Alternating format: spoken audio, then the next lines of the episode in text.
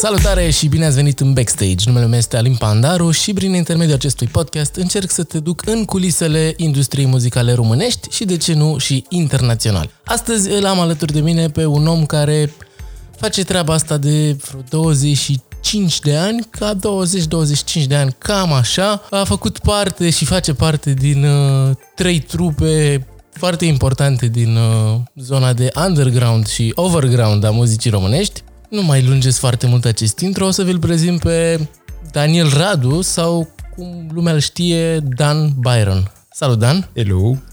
Uh, cred că sunt uh, puțin peste 20 de ani.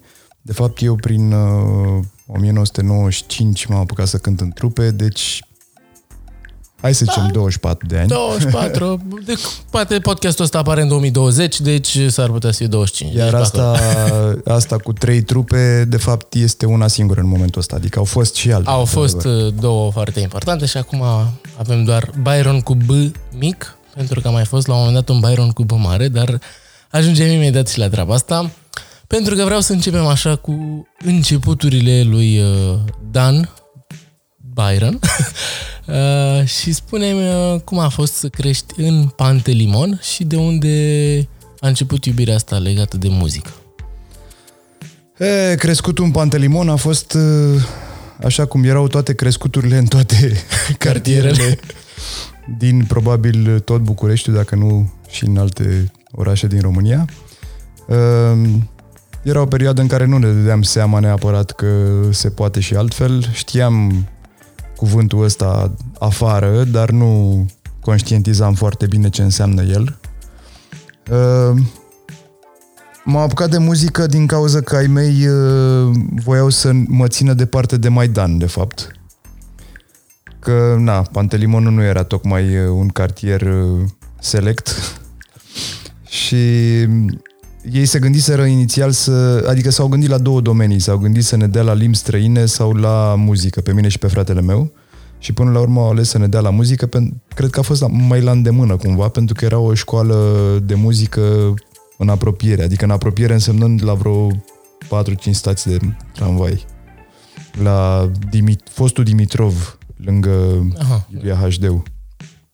Lângă Iulia Hajdeu este, și acum este clădirea, era școala de muzică numărul 2, unde exista și o secție pentru arte plastice, deci existau mai multe categorii cum ar veni. În fine, ne-am dus acolo, mergeam de câteva ori pe săptămână, la un moment dat chiar de vreo trei ori pe săptămână, dacă țin bine minte. Făceam și cursuri de teorie, făceam și cursuri de instrument, am început cu vioara mai întâi, după care în clasa 5 m-am mutat la flaut din considerente absolut stupide. Mă rog, ele erau cumva constructive, pentru că fratele meu dăduse deja la liceu, era la liceu militar de muzică și se luase hotărârea, fără acceptul neapărat al meu, să dau și eu acolo, iar la liceu militar de muzică nu aveau coarde deloc. Aha, și, și atunci, să ai... atunci taică mi s-a gândit logic Puteai să dai instrument cu vioara, nicio problemă. Asta, proba de instrument cu vioara, dar uh, după aia nu mai făceai vioară în liceu și urma să iei instrumentele la care nu ai fi vrut să cânti. Instrumentele pe care nu le avea nimeni, pe care nu le făcea nimeni în școala generală. Și, spre exemplu, unul dintre ele era tuba. Da, nu și a zis, că... nu cred că vrei să cari chestia aia după tine. Nu mai bine iei tu un instrument pe care să-l pui, poți pune la subsoară și să pleci. Și, mă rog, ăsta a fost unul din considerentele pentru care m-am mutat la flaut în clasa 5 și am tot continuat cu instrumentul ăsta. Bun, și cum a fost în liceu? Liceu militar. De, de, ce, a fost... de ce exista un liceu militar de muzică? Pentru, pentru fanfară? Pentru fanfară, da. Ah, ok. Da. A fost îngrozitor, pentru că fiind un liceu de artă, practic, ă, toată lumea încerca cumva să demonstreze că nu este numai de artă și că există o parte foarte importantă acolo, militaria se mhm. respectă și așa și erau mult mai uh, duri și mai, uh, nu știu, mai nasoi decât ăia din liceele militare normale. Asta se întâmpla înainte de 90, nu? Hai să nu, nu, nu sunt chiar atât A, nu, de nu, nu, nu știu. Am intrat la liceu în 92, A, okay. uh, prin 94 n-am mai rezistat. Eram deja clasa 11-a în uh, primul trimestru și devenise mult prea mult pentru mine, mai ales că dincolo de regulile foarte aspre, uh, erau oamenii care erau foarte ai dracu, știi? Mhm. Și ajunsesem să nu mai fac școală.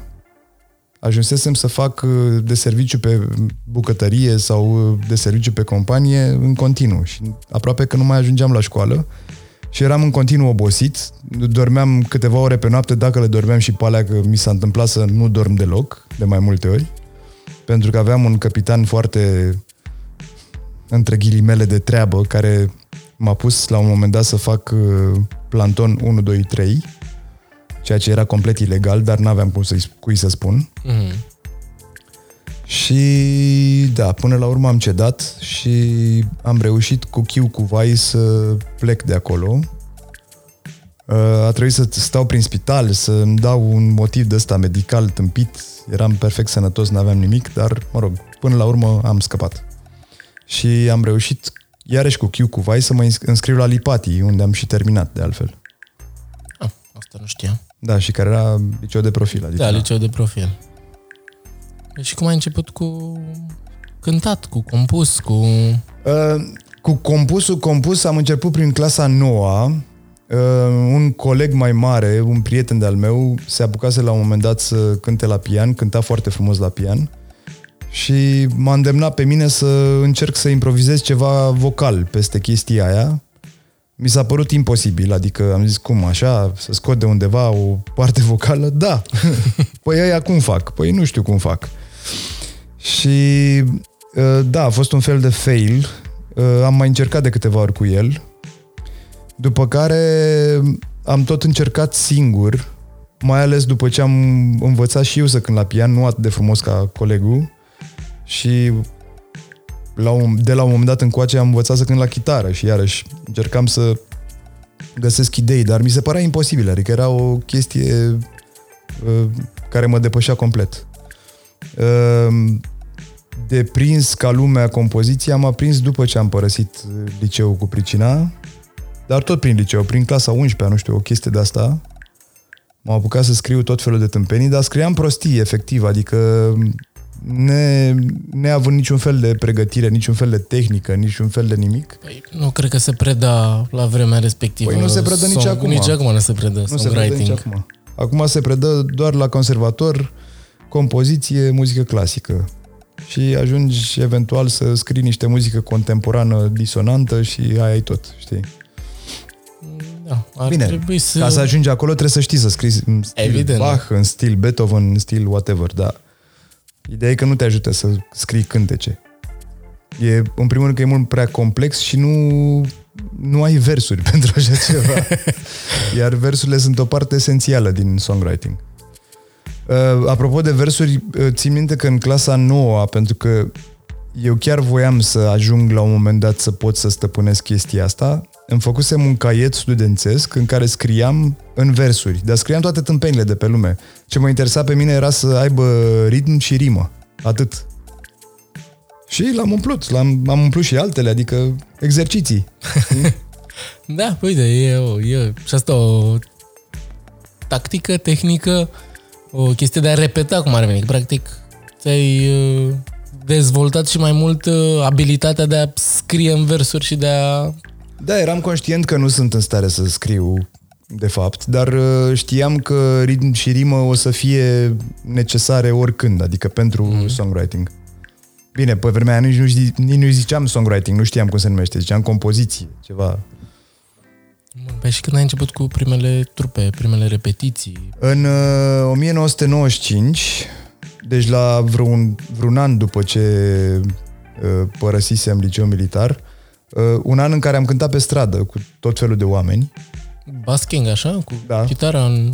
da, uh, Păi și Păi nu se este uita tot. lumea ciudat la voi, așa? Ba da, se uita foarte ciudat și țin minte la un dat că chiar uh, a trecut vecinul meu de palier pe lângă mine, care a început să râdă în hohote și care mi-a spus că vai în ce hal am ajuns, adică... Pentru Da, că în știi ce se continuare. întâmplă? Asta e, asta e cultura, asta e educația noastră, n-ai ce să faci. E, suntem și noi mai în Dacă evul îl vezi pe mediu. unul cântă pe stradă, bă, ăsta e cercetor, vrea bani, știi? Exact, exact. În afară e o adevărată în afară e Cultură. ceva normal, adică, da. da. În fine. Dar am trecut peste toate rușinile și toate opreliștile astea pentru că uh, una la mână că îmi făcea plăcere și că întâlneam tot felul de oameni și cântam cu tot felul de oameni, adică eu îmi exersam niște chestii. Spre exemplu, în anul ăla mi-am exersat foarte mult vocea, pentru că trebuia să cânti foarte tare pe stradă, știi, ca să fii Da, auzit. da, da. Și Presupun că n-aveați microfoane și nu, stații. n-aveam, n-aveam cum- absolut nimic. Adică am văzut pe, pe stradă acum, în anii ăștia, tot felul de oameni care au câte un amplificator lângă ei, ceea ce e foarte normal. Dar atunci n-aveam, n-aveam nimic, n-aveam nici posibilitatea, chiar dacă ne-ar fi trecut prin cap. Uh, în fine, și uh, în al doilea rând cântam cu tot felul de oameni pe care îi cunoșteam mai mult sau mai puțin și cu care trebuia să comunic muzical. Oameni care nu erau pregătiți muzical ca mine. N-aveau studii de muzică în spate. Majoritatea dintre ei habar n-aveau ce fac, știi? Da. Și a fost foarte, foarte important pentru pasul următor, respectiv uh, cântatul în trupe. În 95 am intrat prima dată în prima trupă, am fost vreo lună de zile copil de mingi pe la Floarea Albastră. Floarea Albastră care erau, uh, era o trupă destul de bine înfiptă la momentul ăla uh, și care cumva am văzuse potențialul. Dar nu știau ce să facă cu mine, pentru că era o trupă completă. Ei nu aveau nevoie de mine, de fapt. Aveau toți instrumentiști, toți... Și erau foarte buni. Da. Uh, Și m-au ținut vreo lună de zile pe lângă ei până când uh, au avut ceva concert la Giurgiu și eu la un moment dat m-am împiedicat de un microfon care intra în toba mare și i-am rupt jumătate de față de tobă mare Au. respectivului. Să nu uităm că asta se întâmpla în 1995 când instrumentele erau ceva foarte rar și costau foarte mulți bani. Și omul respectiv muncise o grămadă pentru instrumentele lui, nu cânta doar la tobă. Și îți dai seama că a luat foc, adică Da, era o reacție naturală. din acel moment n-am mai cântat deloc. Uh, ironia face că la sfârșitul concertului, când se adunau instrumentele, cineva s-a împiedicat în partea cealaltă și i-a rupt și cealaltă, fa- Aoleu, cealaltă bucată de față. Asta e, se întâmplă. Uh, după care am intrat în sfârșit într-o trupă cu drepturi de pline cumva, o trupă care se numea Gaze Roze și era formată din uh, majoritatea studenți, uh, politehnică, ceva de genul, că în căminul de la Politehnică am și repetat o vreme, dar nu vrei să știi în ce condiții, adică prin cămin, pe acolo, prin camerele de cămin. Uh, unul dintre ei era la liceu chiar mai mic ca mine. Uh, în fine, eram o adunătură de nebuni. A fost foarte tare perioada aia, am cântat pe la tot felul de baluri de boboci și uh, lumea nu știa, nu înțelegea ce e cu noi, pentru că cântam tot felul de nebunii. Una la mână că erau niște piese scrise, nu de mine, de către Narcis Nica, care era, cum ar veni, liderul trupei. Uh, niște versuri care erau un fel de alternative punk și cu niște versuri de-astea mai dubașe cumva. Și mai cântam tot felul de cover-uri după Frank Zappa sau după Led Zeppelin, dar toate erau făcute punk. Ok. Și lumea se uita așa, what the fuck, ce cu ăștia? da, n-a rezistat foarte mult treaba aia. După câteva luni, tot prin Floarea Albastră cumva, am ajuns să dau probă la Krypton. Ei aveau nevoie de vocalist și am și luat proba respectivă și am stat vreun an și ceva în Krypton, un an și ceva în care nu s-a cântat live cu Krypton deloc și un an și ceva în care s-a înregistrat o piesă. Asta e, așa a mers, așa era mersul și na, eu am renunțat la tot, la orice altceva pentru că am crezut că se vor întâmpla niște lucruri, dar nu s-a întâmplat nimic. Și după asta a luat naștere prima variantă a trupei Byron?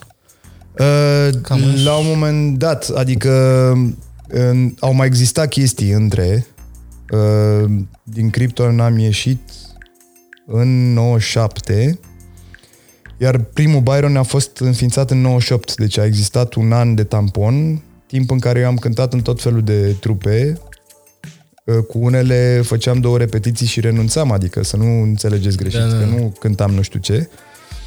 Cu unele am făcut și alte lucruri, spre exemplu am cântat într-o trupă de muzică medievală. care cred că mai există și în ziua de astăzi, dar fiind muzică medievală și fiind uh, un interes național pentru muzica medievală, da. îți dai seama că n-ai auzit de ea. Se numește Nomen Stomen. Și a fost o experiență foarte tare, pentru că am avut niște concerte altfel decât îmi închipuiam eu că or să fie concertele pe care le voi susține eu. Ehm, eu având un rol într-o, într-un ansamblu, cântam la flaut, la un moment dat am început să cânt și vocal și am avut câteva concerte, adică, nu știu, timp de un an și ceva. Ehm, dar acum că stau să mă gândesc mai bine, asta se întâmpla în timp ce eram în Krypton. Pentru că în momentul în care am ieșit din Krypton, la puțină vreme am ieșit și din Omen Omen. Dar, mă rog, nu contează. Da. Ideea este că am tot încercat diverse variante, să zic așa. Bun, pe zim cum a fost cu prima trupă Byron? Și de unde uh, vine Byron asta? Da, e, e o poveste foarte tâmpită, ca de obicei. Adică um, Byron e un nume care cumva mi-a marcat viața și a rămas cum... Adică de la un moment dat încolo l-am și recunoscut ca nume și na, a rămas cu mine. Uh, dar uh, noi, de fapt, hai să, să o luăm pe rând. Faza e că la un moment dat am dat la conservator prin 97, uh, n-am luat, am picat, era examenul era foarte, foarte greu și mi-am dat seama că îmi trebuie meditații mi-am dat seama că îmi trebuie antrenament făcut de cineva care știe despre ce e vorba. Și m-am apucat să fac meditații cu un profesor de pian de la Dinu Lipati, pe care nu-l cunoșteam inițial, l-am cunoscut atunci. Am ajuns prin niște, tot așa, întrebând din om în om. Valentin Petculescu îl cheamă. Um, un profesor foarte, foarte mișto. Numai că ai mei n-aveau cum să susțină chestia asta. Noi am fost întotdeauna niște oameni modești spre săraci, adică... Da, plus că așa erau vremurile în România pe vremea aia. Da, și drept urmare a trebuit să mă angajez. Și m-am dus și m-am angajat profesor suplinitor de muzică.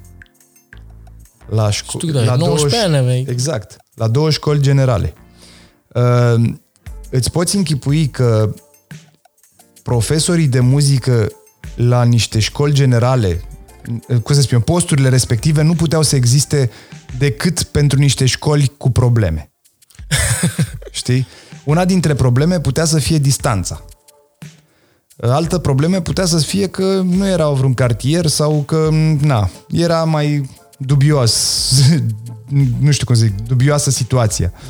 Drept urmare, o școală era uh, undeva în Rahova, la capătul autobuzului 117, Ehm, de la capătul autobuzului mergeai pe o uliță și nu glumesc, deci mergeai pe o uliță. Eram în București, să nu uităm asta. Unde încolo, în zona aia, spre Ferent? Exact, spre Ferentari, da. da. Și mergeam pe o uliță până la școală. Ehm, școala era așa cum știm cu toții, numai că majoritatea copiilor proveneau din niște familii și sărace și cu probleme și na. Nu era tocmai uh, un uh, rai acolo, ce să zic. Dar eu având 19 ani și având nevoie de bani și fiind determinat cumva să fac treaba asta, m-am dus fără probleme și aveam chiar o zi în care trebuia să fiu de dimineață acolo, pentru că trebuia să particip la careu. Mai ții minte cum era? Când da, da, da, era careu? careu Ei, da. Trebuia să da. particip la careu uh, și asta însemna că eu la șapte jumate trebuia să fiu acolo. Eu până acolo făceam două ore, eu stăteam în Pantelimon. Da, hai să zicem păi o oră jumate. Nu puteai să tu un Uber, ceva, să ajungi mai repede. Da, da, da, da, da. Hai să zicem o oră jumate dacă veneau toate cum La trebuie, timp. știi? Da, așa Ei, cum pe vremea făceam... oricum erau sincronizate.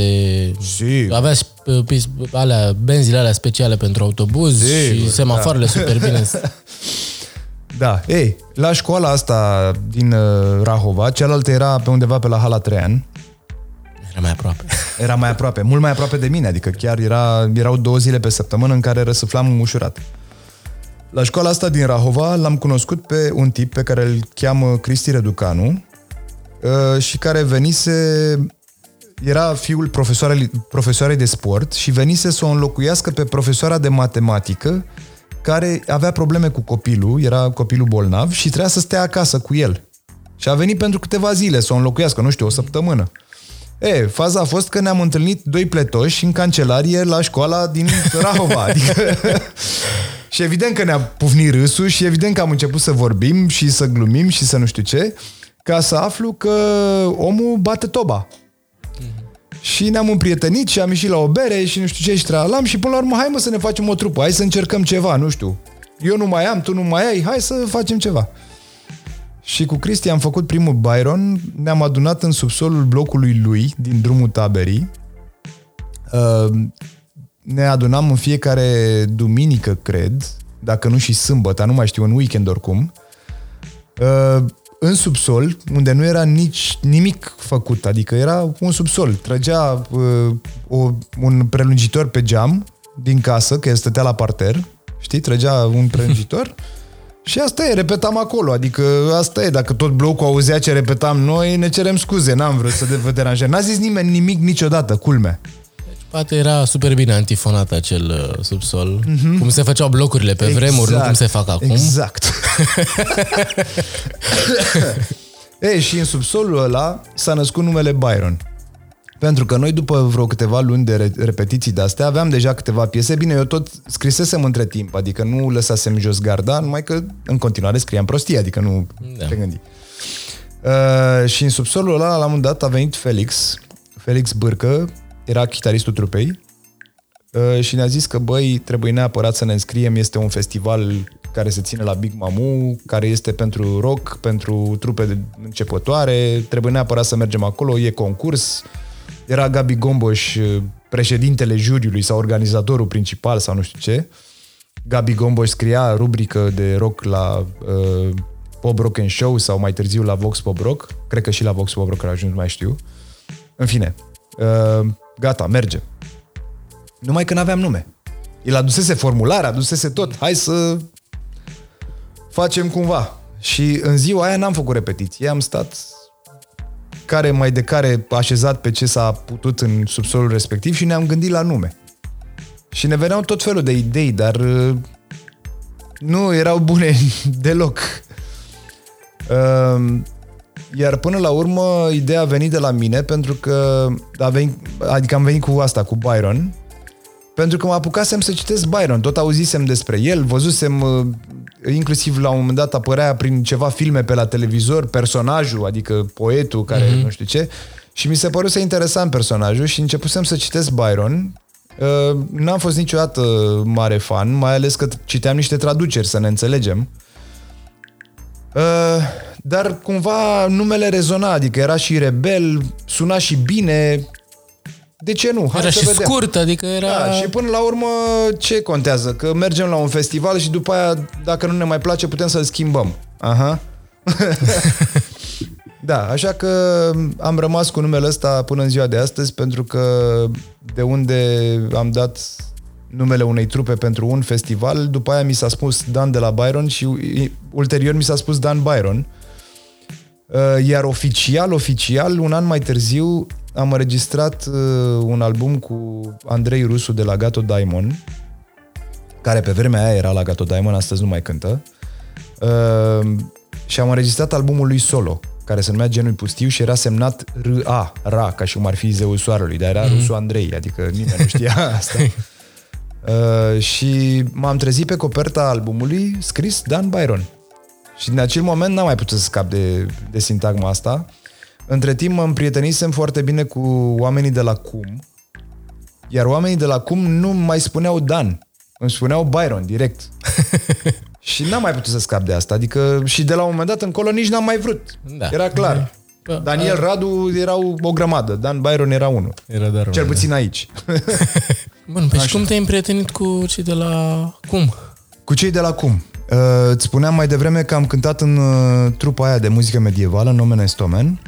Ehm, tipul care o înființase și care e, cred că până în ziua de astăzi e, adică cred că o are încă, nu mai ține legătura de mult, Mihai Plămădeală era bun prieten cu Oigan din cartier, efectiv, adică fuseseră vecini. Iar eu pe Oigan l-am cunoscut în 1996 la Sighișoara, când am avut concert cu Nomen Estomen și la Oigan festivalul cu... medieval, nu? Exact. Oigan cu Ian, care Pe vremea aia amândoi aveau uh, trupa Talita Kumi.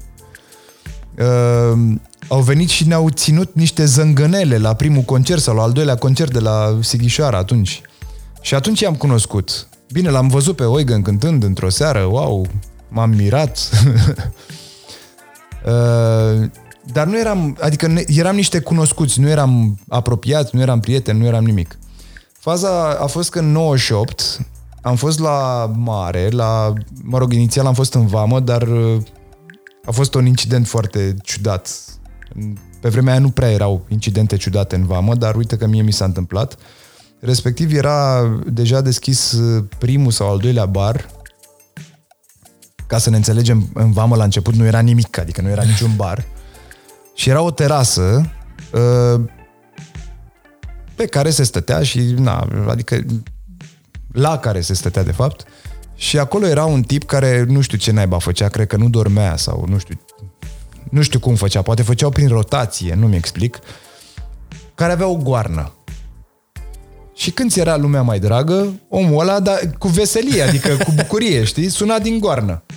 Bă, după prima zi, adică râdeai, încă era ok. Dar noi nu stăteam câte o săptămână, cum stăm acum în cazul cel mai fericit. Stăteam câte o lună la mare. Bă, după două săptămâni de suna goarna, crede-mă că o razna. Deci nu, da. nu mai poți. Și la un moment dat a sunat goarna, nu știu, pe la șapte dimineața, 8 dimineața, o chestie de asta de al dracu, știi? Și m-am dus la el cu mega nerv, eu fiind și super slab la ora aia. Uh, și am bătut cu pumnul în masă și m-am rățuit la el că dacă mai sună goarna eu îmi bag pe gât și că nu știu ce tâmpenii de astea. După care m-am uitat la om. Și omul era un tip musculos cu multe tatuaje. Super. Da, care, uh, nu știu, jumătate de oră mai târziu sau o oră mai târziu a venit până la cort la noi și a început să dea târcoale și să facă miștouri și să bată apropouri, adică cumva amenințător. Uh, evident că ni s-a făcut frică și nu ne-a plăcut ideea și ne-am mutat în 2 mai. Ne-am strâns frumos ca la vală cu hai să părăsim incinta. Uh, în 2 mai era Oigan care da, era regele plajei cu chitara peste tot cânta tralala. Uh, și la un moment dat l-am văzut în fața unui cort el cânta cu niște prieteni, adică cânta unor prieteni, de fapt. Eu nu știam pe nimeni. Uh, și m-am dus la el. Ha? Poți să stau și aici? Te rog. Nu știu dacă era stânjenit, că nu e genul de om care să, să, să fie stânjenit așa de ușor. Mă cunoștea din gașca cu plămădeală, cu numele Stomen, nu știu ce. Ok, cântă, cântă. Eu eram foarte încântat pentru că Na, Oigan are un repertoriu uriaș. El poate să cânte, nu știu, e un fel de tonomat viu. Mm-hmm. Și uh, bineînțeles că nu, în mare majoritate, nu cântă tâmpenii. Evident că și... Trebuie să înveți niște... Trebuie să înveți să le cânti, așa că nu înveți orice. Da, da. Și la un moment dat mi-a întins și mie chitara. Ia și cântă și tu ceva. Ups! și m-am trezit că m-am apucat să cânt... Uh, m-am apucat să cânt niște King Crimson ceva. Iar Oigan a fost așa de mirat și de încântat încât a început să-mi facă vocea cealaltă. Și am început să facem schimb de astea. Am început să ne dăm chitara unui altuia. Eu aveam și flautul pe undeva prin rucsac și l-am scos la un moment dat și m-am apucat să fac improvizații pe acolo și a, a ieșit o chestie super mișto. Din acel moment um, am început să ne întârziem plecarea unul altuia. Adică într-o zi trebuia să plece el și am început să cântăm piese din ce în ce mai lungi în așa fel încât a pierdut trenul. După care trebuia să plec eu tot așa și uite așa, ne-am...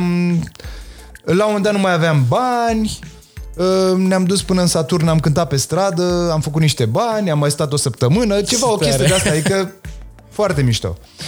Ă, bineînțeles, în timpul ăsta și povestind foarte mult și ă, eu știam doar de Talita Cumi, dar se pare că Talita Cumi între timp dispăruse, adică nu că se pare, chiar dispăruse. Uh, eu ascultasem foarte mult albumul lor despre cuvinte și îmi plăcea foarte tare. Era un fel de uh, Phoenix modern, dacă vrei. Și mi-a spus, nu, Talita acum e o prostie, stai liniștit, mi-am făcut o trupă care, într-adevăr, mă reprezintă în momentul ăsta, se numește Cum. Ok. Cum se numește? Exact.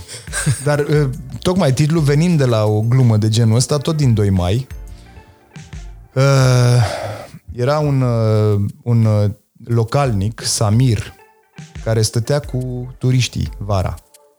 Adică era foarte ciudat, știi? Și fiind și tătar. Da. Știi? Și într-o dimineață, din povestirile lui Eugen, știu că într-o dimineață era cumva mahmur sau încă beat sau whatever în fața cortului și se juca cu nisipul și îi spune lui Eugen, Eugen, cum se spune la nisip în tătară? Și ăsta, nu știu mă, Samire, de unde să știu eu cum se zice? Nu mă, boule, nu era o întrebare, era o afirmație. Ah, ce tare. Da. Și, Ah, ce tare. și de acolo s-a născut numele Cum, de altfel. Bine, care ar, ar fi trebuit să fie cu un singur M, cred. Ei l-au schimbat, dar asta e ca și bă, titlul de la Confuz. Care cu doi de Z. Pentru Care cine cu nu 2 de Z, da, e așa. Cum scriem asta? Cu 2 de Z, bine, ok. În fine, um, hai că m-am lungit un pic, dar uh, cred că are sens. Nu știu dacă am mai povestit vreodată toate nebunile astea. Uh, cu Eugen m-am revăzut la Cluj, dar a fost o fază foarte tâmpită, că noi ne-am stabilit, amândoi dădeam la conservator, În Cluj. Uh, El în Cluj, eu în București, în 98, după cum spuneam, făcusem meditații. Era vara de după ce nu mai eram profesor. Uh, și am stabilit cum, a- cum naiba a fost? A venit el în București, el se îndrăgostise de o tipă din București. Da, a venit el în București și la un moment dat am stabilit că după prima sesiune să mă duc la Cluj să le fac o vizită. Ok, toate bune și frumoase, aveam adresa, dar nu aveam telefon, adică ei nu aveau telefon niciunul. Și am zis, bine mă, să știi de la mine, când se termină sesiunea, vin la tine. Ok. Asta se întâmpla în 99, probabil, da. 99 prin primăvară cândva.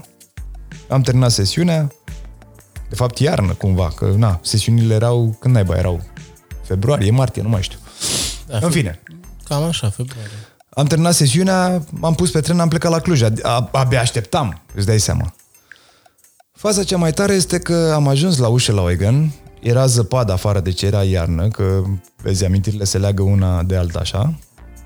Um, și Eugen nu era acasă. Și am zis, ok, o fi pe undeva, că doar nu o să stea în casă să mă aștepte pe mine. Și am stat și l-am așteptat. O zi, două, trei, El era la București, nu? el era la București, da. Între timp, dormind pe scară. Oh my God. Adică eu așteptam să vină Eugen. Și, adică care e problema? Nu e ca și cum aveai unde în altă parte să te duci. Um, aș fi avut, numai că nu cunoșteam deloc orașul. Începusem să fac ture pe acolo, evident, prin cartierul lui, prin zorilor, dar nu cunoșteam deloc, deloc orașul și nu știam unde aș putea să-i găsesc pe ceilalți. Spre exemplu, la un moment dat am ajuns în Music Pub pe Horea, unde se strângeau toți și știam teoretic despre chestia asta și cântasem un Music Pub cu Nomen Stomen la un moment dat, numai că eu nu știam, adică nu știam, nu-mi închipuiam că de fapt ar trebui să merg seara. Eu mergeam ziua, când nu era nimeni. Adică...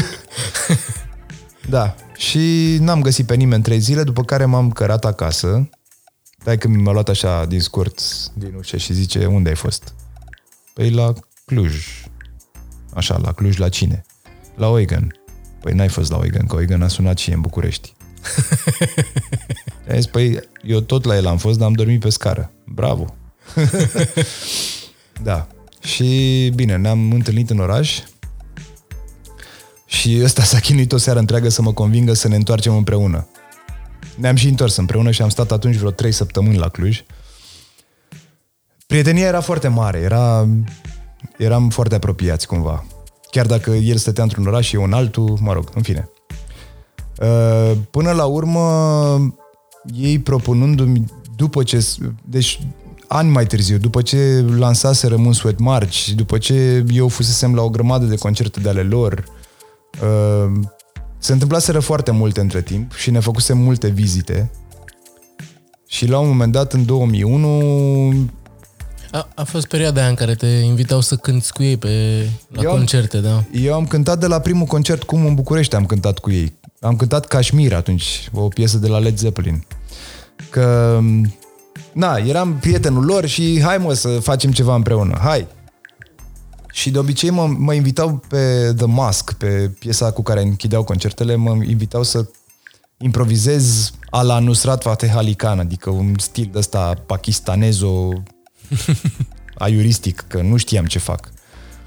Uh, de altfel, în stilul ăla eu mai improvizez încă și în ziua de astăzi, dar e așa, o chestie inventată, nu... Uh, nu știu exact ce se întâmplă în momentele alea. În fine, uh, ideea este că de vreo un an, doi, deci în momentul în care mi-au propus ei să intru în trupă, de vreo un an, doi, îl tot uh, împingeau pe Oigan să devină un vocalist mai bun, să eu când ne întâlneam încercam să-i mai arăt ce mai învățasem și eu pe la școală, dar nu prea aveau relevanță neapărat. Și îți dai seama că ăsta cum era obișnuit cu rock cu astea, nu era genul care să stea să învețe să facă vocalize și să... Da. Mai ales că eram prieten, era, era ciudat. Și în cele din urmă m-au chemat pe mine. Eu în primă fază am refuzat, adică în primă fază însemnând în prima oră. Aș fi zis da din prima, evident, pentru că era trupa mea preferată și eram și prieteni foarte buni. Uh, dar uh, mi-a fost foarte ciudat să vin să iau locul lui, cumva. Dar când mi-a spus-o și el, nu băi, vino că trebuie, că nu știu ce, a zis ok. Uh, bineînțeles, partea ciudată fiind că trebuia cumva să ne întâlnim mai des și ar fi trebuit să facem repetiții mai multe, ceea ce însemna că trebuie să fim în același oraș. Și cel mai ușor era să mă duc eu la Cluj, nu să vină ei la București, Ok, că toți ei erau erau mai acolo, mulți. da. da. Așa că m-am mutat la Cluj, unde am stat patru ani, între 2001 și 2005. Uh, Primul an stând chiar cu Oigan, în aceeași garsonieră. Și unde au început să se întâmple alte lucruri, pentru că când ești prieten chiar și la distanță, așa te vezi mai rar.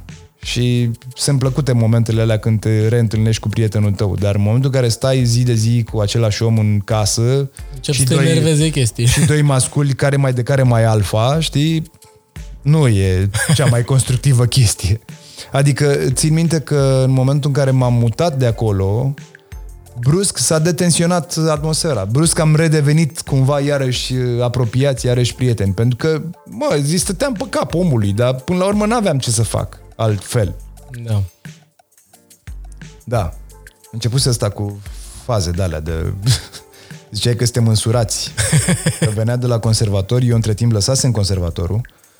Uh, El venea de la conservator și uh, constata că n-am spălat vasele sau că e dezordine prin casă sau tâmpenii. Da. Da, mă rog, chestii care se întâmplă când stai cu cineva împreună în aceeași casă. Exact, Chit că sunteți exact. uh, iubiți sau doar colegi de apartament. Exact. Plus că erau probleme cu gagicile, îți dai seama. Adică când îi venea lui Gagica, el era, pe vremea aia era cu o tipă din uh, Ungaria și tipa venea o dată pe lună și stătea câteva zile spre o săptămână. Eu în zilele alea trebuia să dispar. Păi, da. Că nu aveam ce să caut acolo. Dacă eu veneam cu cineva, era ciudat. Adică, iarăși, trebuia să urmăresc momentele Îl alea dau în pe care ăsta nu e el casă, acasă. afară din casa lui. Da. Da, în, în fine, ne-am descurcat până la urmă. Um, nu asta se poate spune și despre ce a urmat în anii ce au venit, pentru că ușor, ușor eu am început să judec lucrurile un pic strâmb și cred că și el și ei au început să le judece un pic strâmb și până la urmă pur și simplu ne-am, ne-am rupt. Adică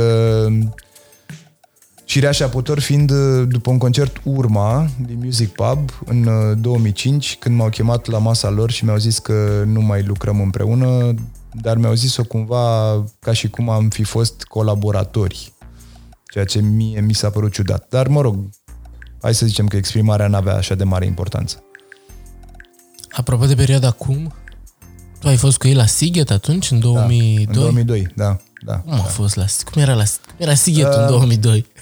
Sighetul în 2000 2002 era uriaș, adică deja era uriaș. Nu știu câte scene mai au acum, dar atunci țin minte că erau peste 20. Și acum au...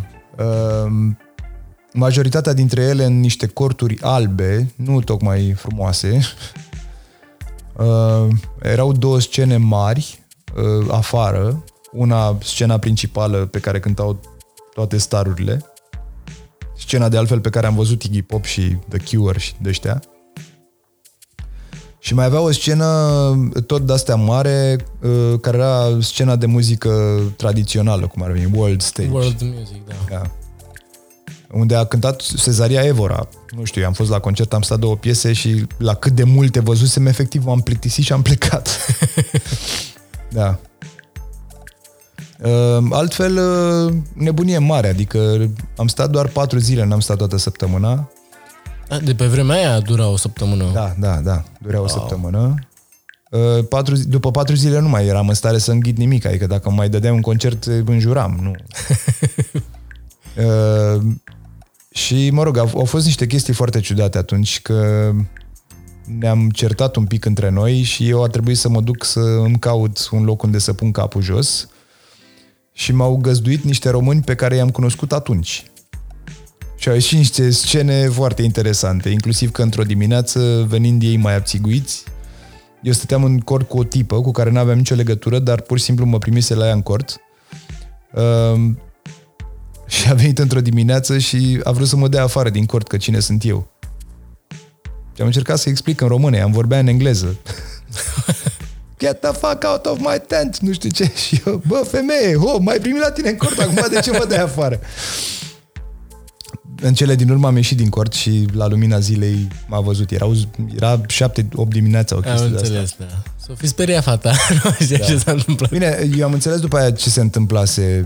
Uh, Lângă mine, în cort, mai era cineva care dormea. Eu mi-am asumat că e ea. Ah, ok.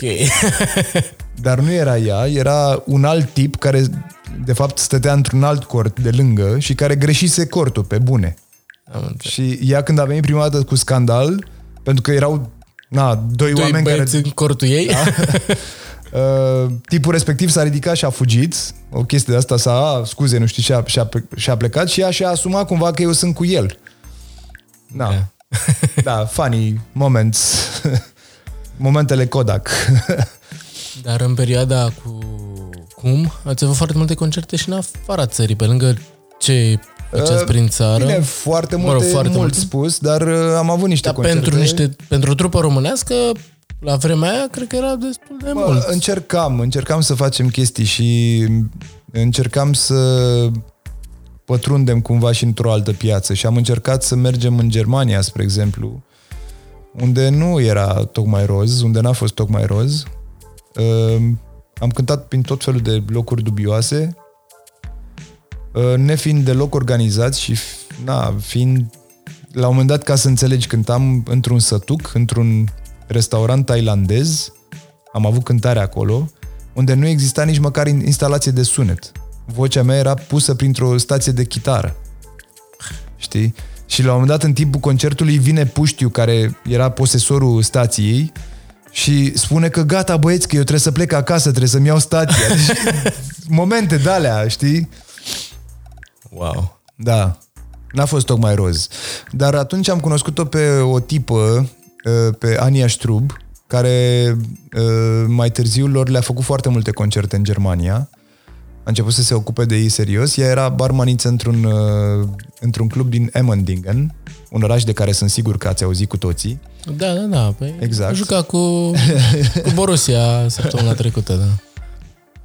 Uh, și acolo am fost, adică ea, ea a organizat și niște concerte cu Urma și cred că mai organizează și acum, adică când mai pleacă prin Germania, cred că ea organizează concertele. Uh, ceea ce, da, a fost, uh, cum să spun eu, cunoștința, uh, faptul că am cunoscut-o pe ea a fost, uh, a fost un lucru foarte bun pentru toți în momentul ăla, pentru că noi nu, nu știam cum să facem lucrul ăsta da. ea fiind localnică și cumva fiind pasionată de muzică și plăcându-i foarte mult muzica pe care o făceam noi, uh, s-a implicat în treaba asta și era al nivel, într-adevăr. Bun. O bună perioadă ai fost și în urma și în cum. Cum a început urma? Urma a început uh, la o petrecere, um, o petrecere foarte, de-aia ca pe vremuri, într-o, într-un apartament mai bine zis, era într-o casă toată treaba, dar uh, casa respectivă era a unor oameni de o altă vârstă uh, și partea de la demisol cumva, care dădea în curtea din spate se, se deschidea la parter. Era un fel de apartament, avea două camere, o baie, un hol, ceva de genul ăsta. Și partea aia era închiriată. Ei practic făceau niște bani din propria casă, neavând grijă de... Adică neavând musafiri pe cap. Da, stare.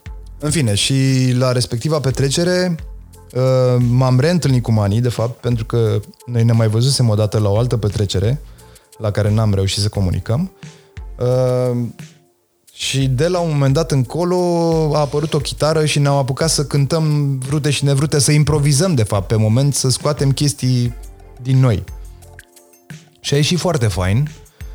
Um, în zilele următoare, tot întâlnindu-ne și tot încercând chestii, ca până la urmă să mergem în uh, studio și să tragem o piesă care se numea This Time și care ne-a plăcut extrem de mult. La început era, uh, era o variantă în care nu exista nici percuție, nici uh, bas sau percuție probabil că exista. Mi se pare că l-am chemat pe Domi să trag atunci. Cred că, cred că exista, existau niște bongosuri, ceva de genul. În fine. Uh, iar noi am făcut un drum până la București, m-a dus Mani cu mașina până la București și am ascultat de Time în continuu. Nu ne mai săturam, era atât de mișto. Și, uh, de fapt, care a fost, care era ideea? El uh, lucra în străinătate și venea când și când în vacanță și voia să facă un album de colaborări cu diversi oameni făcuse deja o piesă cu Nic Făgădar și cu Mihnea Blidariu. Și acum, dacă mă întâlnise pe mine, hai să facem o piesă împreună, cum ar veni, și asta era This Time, urmând ca următoarele să fie cu alți, Cu alți oameni. oameni, da.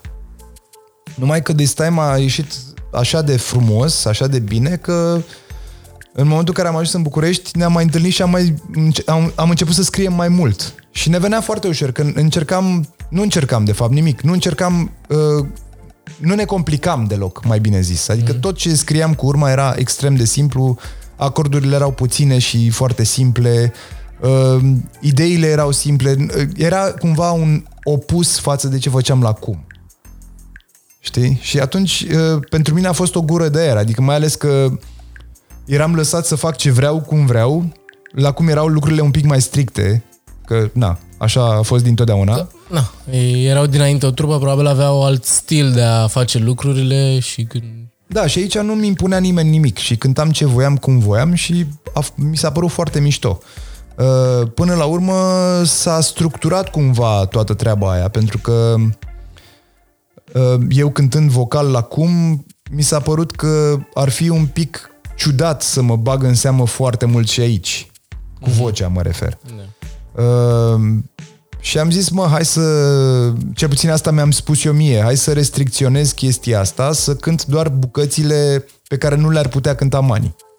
Și eram cumva o completare a lui. Mm-hmm. Atâta tot. Dacă el are vocea mai groasă așa. Și el era o completare a mea, pentru da. că eu nu, nu pot să cânt acolo jos unde cânta el.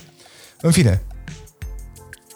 Chestia asta până la urmă a dus la... Uh, s-a, s-a adunat material de un album Nomad Rhymes. Nomad Rhymes și uh, am intrat în studio eu cu el neștiind nimic, adică neștiind ce urmează să se întâmple.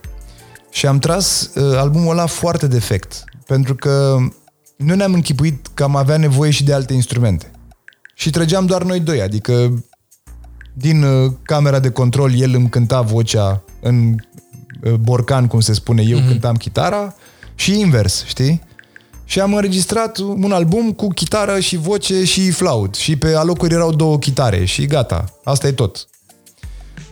L-am ascultat și până la urmă am zis că, băi, știi ce, poate ar fi o idee să adăugăm și niște percuție, că tot am fost domii pe this time, hai să-l mai aducem să mai tragă niște percuție, uite aici mi se pare că ar merge nu știu ce, tot vorbeam. Și dacă tot tragem percuție, hai să tragem și bas. Deja vorbisem cu Erhan, cred. Cred că, da, deja, deja ne și văzusem cu Erhan de câteva ori. Și a venit Erhan la Cluj să tragă basul și în, acelea, în aceeași noapte, ă, da, fii atent că noi trăsesem chitarele, vocile, fără metronom, după care a venit, Erhan a tras basul peste chitarele noastre și la sfârșit de tot toba. Când procedeul normal este fix invers, adică începi cu toba pe metronom eventual, dacă nu pe metronom, atunci măcar ai un tobar care ține uh, tempoul constant Și la sfârșit înregistrezi, adică după aia înregistrezi basul, după aia chitarele, după aia vocile. E, noi am făcut invers. Și uh, cumva se simte chestia asta pe album, adică simți că e strâmb cumva, dar uh, n-am vrut să-l reînregistrăm pentru că am, cre- am considerat noi că am pierde feeling-ul ăla care era acolo, care era pur și simplu, toată lumea s-a bucurat da. trăgând, știi? Și l-am, l-am lăsat așa, am zis, nu are importanță, imperfecțiunile sunt parte din uh, Nomad Rhymes. Da, și până la urmă e unul din uh, albumele de referință, dacă e să spunem așa, din muzica underground românească. Adică, nu știu, eu oricum... Nu știu cât mai e acum, adică s-au, au trecut niște ani, știi, că tot vorbeam de ani înainte, sunt vreo 16 ani de atunci. Uh, și el nemai existând în variantă fizică pe piață, neexistând nici pe uh, toate astea de streaming, cred că singurul loc unde poți să-l găsești este pe YouTube, dar e incomplet. Uh, și pus de cineva, adică nici măcar oficial. Da, da, da. Uh, e un pic, adică cumva publicul a pierdut legătura cu albumul respectiv, știi? Mă rog, cel puțin This Time a rămas acolo, e... Eu din... să știi că o mai cânt prin concerte când, când am uh, concerte de astea, eu cu o chitară, o mai cânt și reacțiile nu sunt alea la care mă aștept. Tocmai pentru că lumea a pierdut legătura și tocmai de asta și îmi permit să spun. Da, asta probabil na, eu crescând dacă e să luăm așa cu cu piesele da, astea da, cine, eu le văd altfel, da, probabil acum cine a ascultat generații. atunci, cine a ascultat da. atunci n-are cum să uite, știi? Dar da. generațiile noi se uită așa ca la urs. Băi, nene, ce, ce e asta? asta? Știi? Da, pe prima piesă de la urma pe care am ascultat a fost This Time și prima de la Cum pe care am ascultat a fost O mie de echipări. No. Deci... Uh, da. Ai avut uh, uh, o influență asupra... um, bun, păi și ce s-a întâmplat cu urma? Pe scurt, așa, că știu că uh, povestea un da, pic eu, mai complicată, așa că... Povestea e destul de complicată, bine, și la cum e destul de complicată, dar nu am apucat să ți-o spun acum, că nu cred că ăsta e interesul Nu, așa, pe super scurt, așa, că nu... Pe super scurt, uh, după ce am fost dat afară din cum, eu simțeam nevoia să fiu iarăși vocalist principal și voiam să-mi fac o altă trupă, evident că n-am vrut să schimb urma acum și să da, mă, da, da. mă apuc eu să așa voiam să fac o altă trupă, uh, respectiv voiam să fac un proiect solo, uh, proiect în care să, să cânt, să scriu, să fac tot felul de nebunii și să fie diferit de urma. Iar în primă fază nu voiam să renunț la urma, numai că mi-am dat seama că se bat cap în cap și mi-am dat seama că n-aș putea să le fac pe amândouă bine. Uh, am avut o tentativă să ies la un moment dat, dar am fost cumva convins să rămân Uh, iar în cele din urmă, după toate întâmplările din 2006, când uh, lucrurile nu mai erau chiar așa de roze și noi începuserăm să facem tot felul de uh, haiducii, că nu pot să le spun altfel, ne-am dus să tragem un album în Germania, uh, ceea ce pentru o trupă care nu are uh, sponsorizări, finanțări și alte de-astea poate să fie o problemă. Uh, iar uh, la un moment dat am ajuns la concluzia că chiar mă voi separa și chiar voi face proiectul ăsta așa cum cred eu de cuvință. Proiect solo care s-a transformat într-o altă trupă, de fapt, pentru că am dat peste oamenii potriviți și am considerat că e foarte, ar fi foarte bine să rămânem împreună. Bine, componența s-a tot schimbat până la un moment dat. Da. Dar de acum că stau să mă gândesc, sunt oamenii din Byron, în afară de Chico, de Tobar, care a venit abia cu 3 ani, Restul sunt de foarte mulți ani. Ceea ce e foarte important pentru da. o trupă, să ai așa o continuitate și să Sigur. nu se schimbe foarte mult uh, membrii. Dar mă rog, uneori nu se poate. Că mai ales acum în, în România sunt unii care cântă și cu aia, și cu aia, și cu aia și uneori e foarte greu să te împarți între mai multe trupe, uh, mai renunți la una, mai... Da, eu nu, nu cred în asta. Adică poți să cânti în mai multe trupe dacă nu ți-ai găsit uh, locul tău, cumva. Corect. Dar eu consider că mi l-am găsit și mă simt foarte bine aici. Păi și cum mai este relația ta cu foștii membri din CUM, cu Mani, uh, în prezent acum? Cu Mani n-am mai vorbit de niște ani. Uh, cu ăștia din CUM vorbesc rar, mai mult pe social media. Eugen repetă perete în perete cu mine pentru că este basist în Robin and the Backstabbers și repetăm în aceeași casă, ne tot vedem. Uh, mă rog, nu ne ignorăm nici de cum, mai vorbim din când în când, nu mai suntem prietenii care am fost, probabil că nu o să mai fim niciodată, dar uh, nu, nu se uită nimeni urât, adică e ok, suntem bine. Bun, și trecem acum la Byron. Byron! În sfârșit, după aproape o oră, am ajuns, Bayram, da. am ajuns cumva în prezent, dar nu chiar în prezent, acum 10-11 ani. Sau mai mult? 13. 13 ani, 13 ani, 13 da. ani, da. 2006 e momentul. 6, da. Uh, da, Byronul, ce să zic, uh, este cumva, a fost dintotdeauna cum mi l-am închipuit, adică mi-am închipuit că pot să fac o trupă cu oameni care să fie foarte bine instruiți muzical și care să aibă un bun simț uman anume. Da. Uh, în momentul ăsta, dacă stau să, să mă gândesc, sunt niște oameni cu care m-am întâlnit de foarte multă acum foarte multă vreme. Spre exemplu, cu Dan Georgescu eu m-am întâlnit pe când el avea 12 ani.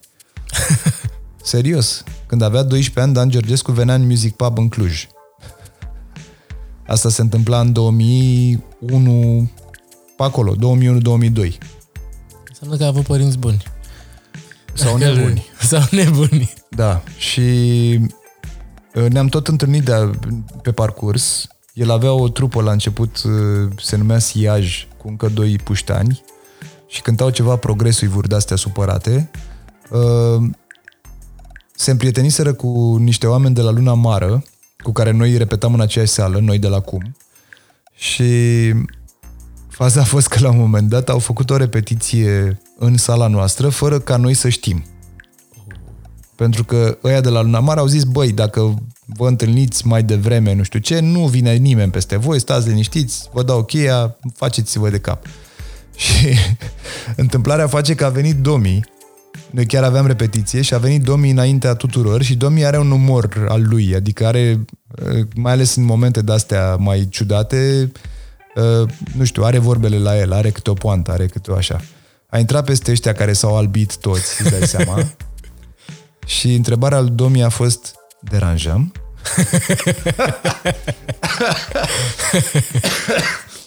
Eventual, evident că până la urmă s-a vorbit cu Nick, adică am aflat care era uh, treaba cu puștanii respectiv și uh, am și fost de acord să mai repete, că cântau foarte bine, nu era nicio problemă. Uh, iar pe, pe parcurs m-am tot lovit de dănuț.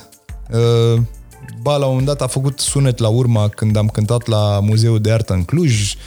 Uh, ba, tot felul de astea. Spre exemplu, la primul concert Byron din Cluj, când am cântat la Roland Garros, am povestit de curând pe blog o fază cu proprietarul de la Roland Garros care a venit beat în timpul concertului și s-a așezat la calculator și a început să joace soliter, el neștiind că ce se vede pe calculator se vede și pe spate.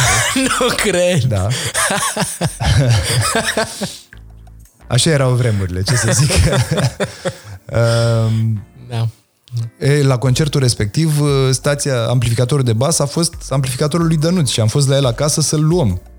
Știi? Adică da. sunt tot felul de legături de astea. Și el a intrat în Byron cumva pe ușa din dos, pentru că în 2009 noi am scos un album cu Vladi Săteanu, un basist foarte bun, care acum e la Phoenix. Și Vladi avea o mentalitate de asta de încerca cumva să fie și în trupă, dar să mai cânte și cu alții. Să fie un fel de semi-mercenar. Mm-hmm. Atitudine care, na, nu vreau să o... E discutabilă, nu vreau să o discut acum neapărat, nu vreau să o critic acum, numai că sunt momente în care el... Erau momente în care el nu putea să vină la cântări. Și era o problemă. Da. Dar de obicei își trimitea om în loc. Și de cele mai multe ori îl trimitea pe Dănuț. Și am avut într-o perioadă mai multe concerte cu Dănuț decât cu Vladi. Și la un moment dat am întrebat simplu, băi, dar de ce mai e Vladi basist la Byron din moment ce noi cântăm cu Dănuț? Nu mai bine îl lăsăm pe Dănuț să fie basist și să-și vadă el de treaba lui și să fie ok? Că e toată lumea da. mai fericită. Și așa a ajuns Dănuț la Byron. Stere. da. Uh, cu Deme, mă știu de foarte multă vreme, ne-am întâlnit în Cluj, tot în Music Pub, culmea, uh, iar în ziua aia ne-a cunoscut pe amândoi, el, adică și pe mine și pe Dănuț, uh, cânta cu Icori și a fost ceva festival în memoria lui Iuliu Merca uh, și exista o fază preliminară, să zicem, pentru trupe mai necunoscute care etapă s-a desfășurat în Music Pub și erau trupe care veneau și cântau piese de la semnale în varianta lor. Și una din trupe a fost Taicori și atunci l-am cunoscut pe Deme și am fost uimit de cât de bine suna trupa aia. Um, pe Sergiu l-am cunoscut chiar când am făcut Byron pentru că trimisese un e-mail. Aflase el că există niște tensiuni în urma și noi tocmai aveam clăpar și aflase că s-ar putea să plece și trimisese un e-mail. Dacă cumva aveți nevoie, să știți că eu sunt disponibil, tralalalam. Eu am ținut minte chestia asta, la urma nu l-am chemat niciodată, dar după aia când căutam trupeți, l-am sunat. Băi nene, mai ești valabil, mai vrei, mai... Și el mi-a zis că mm, nu știe dacă pentru o chestie nouă este valabil, ă, mai vorbim, să vedem cum e atmosfera, nu știu ce. Uite că e și în ziua de astăzi tot în Byron. Ă, iar pe Cico l-am cunoscut Uh, eu am crezut că l-am cunoscut când a intrat în Byron, dar de fapt îl cunoscusem cu mult înainte pe când uh, eram în cum în Cluj și uh, Domi plecase, a plecat vreo jumătate de an, ceva de genul ăsta, că se dusese în firma. Și noi am rămas fără tobar și căutam tobar, dădeam probe la sala de repetiție. Și Cico era un puștan care a venit să dea probă și atunci ne-am cunoscut, dar nu mai țineai dat, minte. Mi-am dat seama mult mai târziu, adică recapitulând, știi? Nici el nu și aduce aminte că eram în sală când a dat el probă. Dar mi-a arătat niște poze și mi-am dat seama că da, mhm, ne știm. Bun, și între timp ați lansat șapte albume, trei DVD-uri, un Blu-ray. Da. Dacă se mai uită cineva pe Blu-ray. Am scos un box set. Un box set, ați Tot făcut felul, foarte, da. foarte multe chestii în acești 13 ani. Da, nu ne-am oprit deloc, aia, aia s-a întâmplat. Și unul din lucrurile foarte mișto pe care l-ați făcut a fost să cântați în Salina Turda. Știi minte că cu ocazia lansării DVD-ului am, am făcut un interviu foarte cringe atunci cu voi. M-am uitat aseară la el și eram, oh my god, ce întrebări puneam și eu. Mă rog, între timp am mai crescut și eu. Stai liniștit că toți suntem cu problema, nu? Cum a fost să cântați atunci în Salina Turda și de unde a venit ideea Asta Băi, a fost, a fost o chestie foarte inconștientă, de fapt. Pentru că ideea a venit de la sunetistul cu care lucram, la omul care a produs primele, nu știu, multe albume, adică primele 4-5 albume sunt făcute cu el. Uh, ne-a trimis niște poze la un dat pe mail, cumva așa, încercând să ne inducă ideea de concert acolo. Uh, Faza a fost că eu n-am fost niciodată în salină până nu ne-am dus cu instrumente cu tot. Ceea ce a fost o greșeală. Pentru dacă, că nu știe exact cum... Dacă m-aș fi dus, am fi făcut un alt fel de concert. Într-un fel e mișto că l-am făcut așa inconștient și că ne-am dus cu tot ca, ca la balăcu, dar uh, a fost foarte complicat. Foarte complicat. Că n-aveai cum să cari în primul rând instrumentele. N-aveai cum să le cobori, da. Adică există un singur lift de transport turiști și uh, turiștii, să nu uităm că ei tot veneau și plecau, că salina era deschisă. Da, nu s-a închis salina pentru voi, că exact. aveți voi. Și mai aveam un uh, uh, de ăsta, cum îi zice, de la mă cu rotiță. Scripete. scripete, un scripete electric cu care am urcat o grăm- am coborât o grămadă de chestii și după aia le-am și urcat. Inclusiv uh, boxe și tot felul de chestii de astea. A fost foarte, foarte complicat de făcut. Uh, și se vede pe noi, dacă te uiți la concert, se vede că suntem ușor uh, debusolați.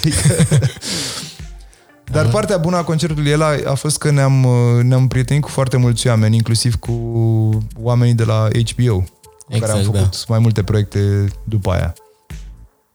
Mă rog, și există un concert de rock făcut în Salina Turda. Este singurul, cred. da, nu cred că... Adică concerte se mai țin acolo, dar mai... Dar de muzică clasică, muzică în general, clasică, da. da. Apoi ați avut proiectul uh, cu uh, Electric Marching Band. Altă nebunie, să știi. Altă nebunie. Aia a fost cumva legată așa de istoria ta cu liceu militar? Da, da, da, da, da. Uh, Nevastă mea e din Bistrița, așa că eu merg în Bistrița de mai multe ori pe an, că mai ales de sărbători îți dai seama că mergem acolo să ne, să-și vadă părinții, să-mi văd socrii. De obicei mergem și cu maica mea.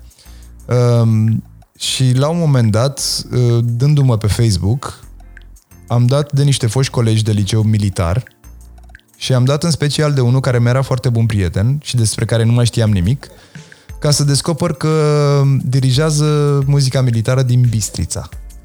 Drept urmare l-am contactat. Băi, știi, eu vin la Bistrița, că nevastă mea e de acolo. Și ăsta a rămas, hai să ne vedem. Ne-am văzut la o bere în centru și la a doua, a treia, a patra bere, nu mai știu, am început să ne facem planuri. Hai, nu facem ceva împreună, hai, uite, am un concert cu fanfara, nu știu unde, trala, nu veniți și voi să cântați o piesă. Și așa a început, adică de la chestii mici.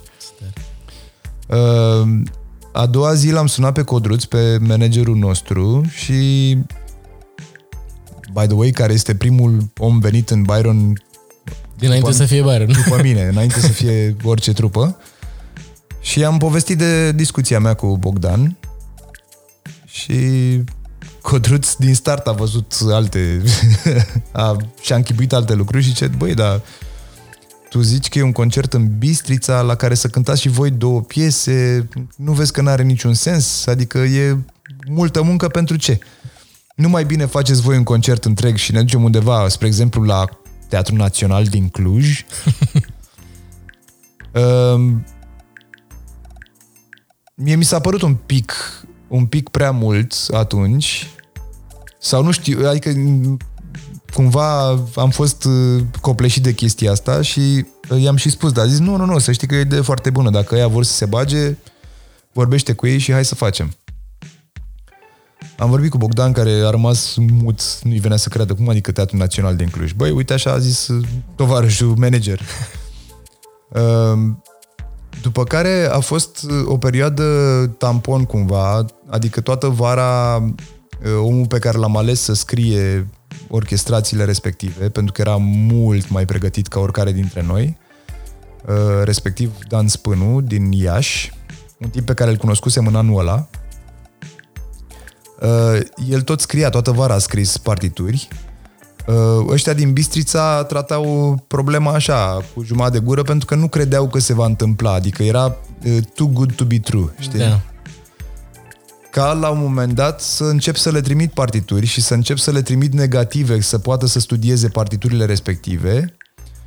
Uh, majoritatea dintre ei fiind în concediu, că era vară. Uh, și cumva uh, toată lumea era așa, ce concert la Teatrul Național? Du-te, bă, de aici. Cu o trupă de rock. da, mă, bine. Și la un moment dat m-am dus acolo. M-am dus să văd o repetiție. Avem și Codruț, uh, nu mai știu dacă era și Dănuț. În fine, am fost uh, mai mult să vedem uh, o repetiție și ea nu se pregătiseră deloc. Deci nouă ne-a picat fața, mai erau două luni sau o chestie de asta. What? Cum și pentru un concert de ăsta chiar trebuie să problema studiezi e, ca lumea. Problema e că pentru un concert de ăsta din start tu trebuie să te asiguri că ai sala luată. Drept urmare trebuie să o plătești. Trebuie să antamezi tot felul de oameni, să angrenezi tot felul de structuri, ca să zic așa. Uh, și n-ai cum să mai dai înapoi de la un moment dat încolo, știi? E, în momentul în care noi am fost la Bistrița să-i vedem pe ăștia cântând, nu mai aveam cum să mai facem niciun pas înapoi. Aveați două luni să fiți gata. Da. Drept urmare, am vorbit a doua zi serios cu Bogdan, băi, hai să... Haidem să faceți, că e nasol. După care, la un moment dat, cu vreo trei săptămâni înainte de concertul de la Cluj, ne-am mutat la Bistrița. Cu toții, adică toată trupa. Aia a fost, cred că, prima tabără comună, așa. da, noroc că socrii mei sunt niște oameni înțelegători și săracii de ei s-au mutat din propriul lor apartament ca să ne lase pe noi să locuim undeva. Am făcut repetiții foarte multe cu muzica militară. Uh, până la urmă s-a ajuns la niște concluzii, bineînțeles că n-a fost perfect, uh, dar uh, ar fi fost și culmea să fie perfect, pentru că oamenii respectivi, să nu uităm că de ani de zile, de mulți ani de zile, cântă chestii foarte fixe Da, uh, și la ai niște scos un pic manifestări din... total diferite, adică noi am scris, scos total din zona de confort. Le-a și plăcut, nu zic că nu le-a plăcut, dar uh, pentru ei a fost un pic greu să facă lucrul ăsta. Uh, în plus, față de asta, au avut niște emoții enorme pe care au încer- au încercat să și le drag înainte de concert cu niște pălincă, că așa e obiceiul în zonă. Uh, Iar eu am avut inspirația proastă, ca să zic așa, să pun uh, prima piesă din concert fără ei, că am mai avut niște piese pe parcursul concertului doar cu trupa. Uh-huh. Eu închipuindu-mi că uh, au 4-5 minute cât durează piesa să se obișnuiască cu ideea, să se obișnuiască cu sala plină, să se obișnuiască cu toate alea, știi? Uh, de unde mai rău le-am făcut, adică ei în alea 5 minute au avut timp să se uite în sală, știi? Și s-au panicat, efectiv, adică da. a fost greu. Dar până la urmă este un material foarte bun de care eu sunt foarte mândru. Care a fost difuzat de HBO, apropo Care este de... în continuare pe HBO de Go. HBO Go. Da, și e, se vede bine, se aude bine. Bine, nu vrei să știi cât am muncit și la sunet și la astea, enorm. Uh, De altfel, ăla cred că este ultimul proiect pe care l-am făcut cu Victor Panfilov, tipul de care spuneam mai înainte, Că care ne-a trimis și sunetist, Da. pozele pentru Salina. Uh, efectiv, la un moment dat nu mai puteam niciunul. Deci am stat atât în studio să uh, hotărâm ce, cum vine și să le împachetăm cumva, că nu mai puteam, nu mai puteam. Am picat pe rând, așa, ca niște piste de domino. Dar, din fericire, a ieșit foarte bine. Vă sunteți una din, poate zice, puținele trupe românești care au dezvoltat niște relații și cu diverse branduri. Nu știu, sponsorizări sau colaborări cu HBO, ați avut cu Sony, când ați lansat Eternal Return, ați avut, uh, mă rog, și semi-campanie de promo atunci. De, ne-ați trimis un uh, Walkman de la High Fidelity pentru că l-ați și înregistrat super bine la studioul YouTube. Chiar cum a fost... Cum e să înregistrezi într-un studio de ăsta super mega șmecher? Uh, să știi că îți dai seama doar în prima oră. Când intri prima oră acolo, în prima oră, realizezi că e ceva deosebit. După care te obișnuiești cu ideea și nu mai e nimic deosebit. Pe parcurs țin minte că în pauze și în astea tot citeam tot felul de articole despre ce oameni mai înregistraseră pe acolo și ne mai pica fața un pic, ne mai obișnuiam un pic, asta e. Dar până la urmă nu e nimic deosebit, adică e un studio. Ce se poate întâmpla? Trebuie să înregistrezi, trebuie să cânti tot bine, adică nu Da, da, nu-ți nu e, rezolvă. dacă ești acolo nu înseamnă că... Iar High Fidelity-ul ăla putea fi făcut și în România, adică a fost o fiță cumva, pentru că Sony lansase chestiile alea cu high, re- high rezurile, Da. da. știi? Și cumva am vrut să ne legăm de, de high rezuri, de, de high rezuri, dar putea fi făcut și aici, tras la 96, știi? Nu, nu asta era ideea. Dar fiind într-un studio care chiar era foarte mișto utilat și bine pregătit și istoric pe deasupra, Da. da, a fost o chestie... Bine, Contează foarte deosebită. mult și pe ce scule tragi. Contează Că foarte de asta, mult, sigur. cum zici și tu, poți să-ți înregistrezi un album și aici, acasă. Ceea ce am și făcut. ne aflăm în camera în care am înregistrat Privește cerul. Aha. Uh, vreau să te întreb așa cum este procesul tău creativ, pentru că ai compus de atât de multe piese și așa. Cum, de la ce începi, cum începi, când compui, seara, dimineața, la prânz? Um, poți să câmpui oricând, de fapt, dar uh, am descoperit în ultimii ani că e foarte, foarte mișto dimineața la prima oră, pentru că ești uh, cumva pe curat, știi? E, Ești, ești uh, odihnit, cum ești... Da, și nu ai pe cap uh, alte distorsiuni, ca să zic așa. Uh, dar primul pas ca să scrii orice, de fapt, este să te pui să scrii. Pentru că dacă aștepți să-ți vină vreo idee picată din cer așa, de puține ori ți se va întâmpla și probabil că o să scrii un album la 10 ani. În primul rând trebuie să te apuci să scrii, pentru că în tine deja zac foarte multe uh, idei, obsesii, uh, tot felul de chestii pe care trebuie să le regăsești cumva, trebuie să le, cum să spun eu, trebuie să le vizitezi, știi? Asta cred că cumva trebuie să și fi făcut pentru a Nu, scrie asta, e, cântece? asta este o greșeală. Nu? Nu? După cum îți povesteam, primele cântece pe care le-am, le-am scris și nu primele, niște ani de zile. Au fost niște ani în care am scris numai prostii. Jur. Ei, crezi că oricine poate să compună muzică așa? Oricine care, uh, Care vrea, vrea să... să- să facă, care investește niște energie în chestia asta și care își completează cunoștințele muzicale, că e important să ai o bază teoretică. Mhm. Știi? Spre exemplu, pe nouă, pe albumul nou de la Byron, este o piesă pe care eu am scris-o prima dată în 98, când eram în Byronul vechi. Și pe care am și cântat-o cu, cu ei pe scenă atunci. Dar care era o prostie. Eu am ținut minte ideea și uh, nu numai că am ținut-o minte, părți din piesa aia m-au obsedat de-a lungul anilor. Faza este că uh, ce am vrut eu să fac atunci, și fiind un puștan până la urmă, a fost... Băi, aveam 20 de ani, adică, da, eram un puștan. A fost să fac un anti național, pentru că mie mi se părea că Deșteaptă-te române este, și mi se pare și acum, este cel mai reprezentativ tocmai pentru că toți suntem toți niște adormiți. Știi?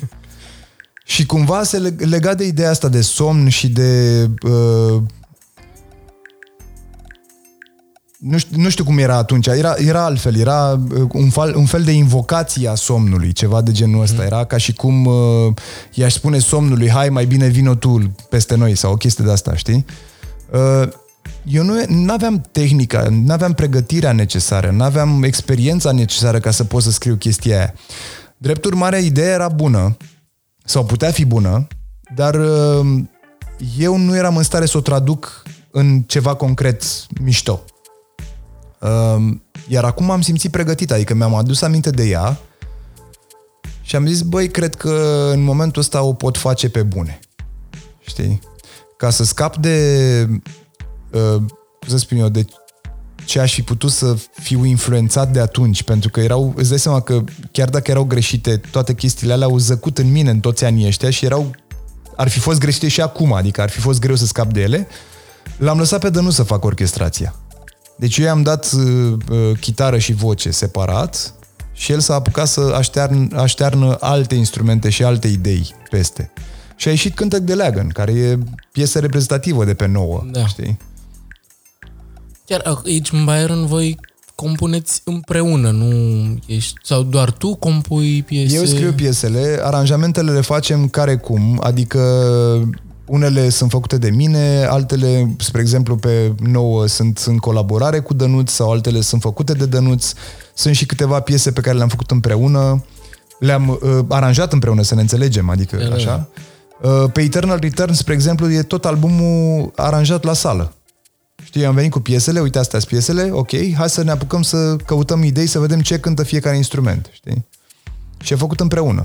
Dar uh, ăla e un caz singular cumva, adică de-a lungul Byronului de cele mai multe ori eu am făcut orchestrația și fără să mă umflu în pene. Pur și simplu pentru că a fost nevoie și pentru că multă vreme, mai ales la început, am fost cumva instabili și că trebuia cumva să vin cu niște idei Da, da, concrete. da, da, da. Ți mai ușor să lucrezi pe un deadline sau să fie așa la, la liber? Um, deadline-urile sunt importante.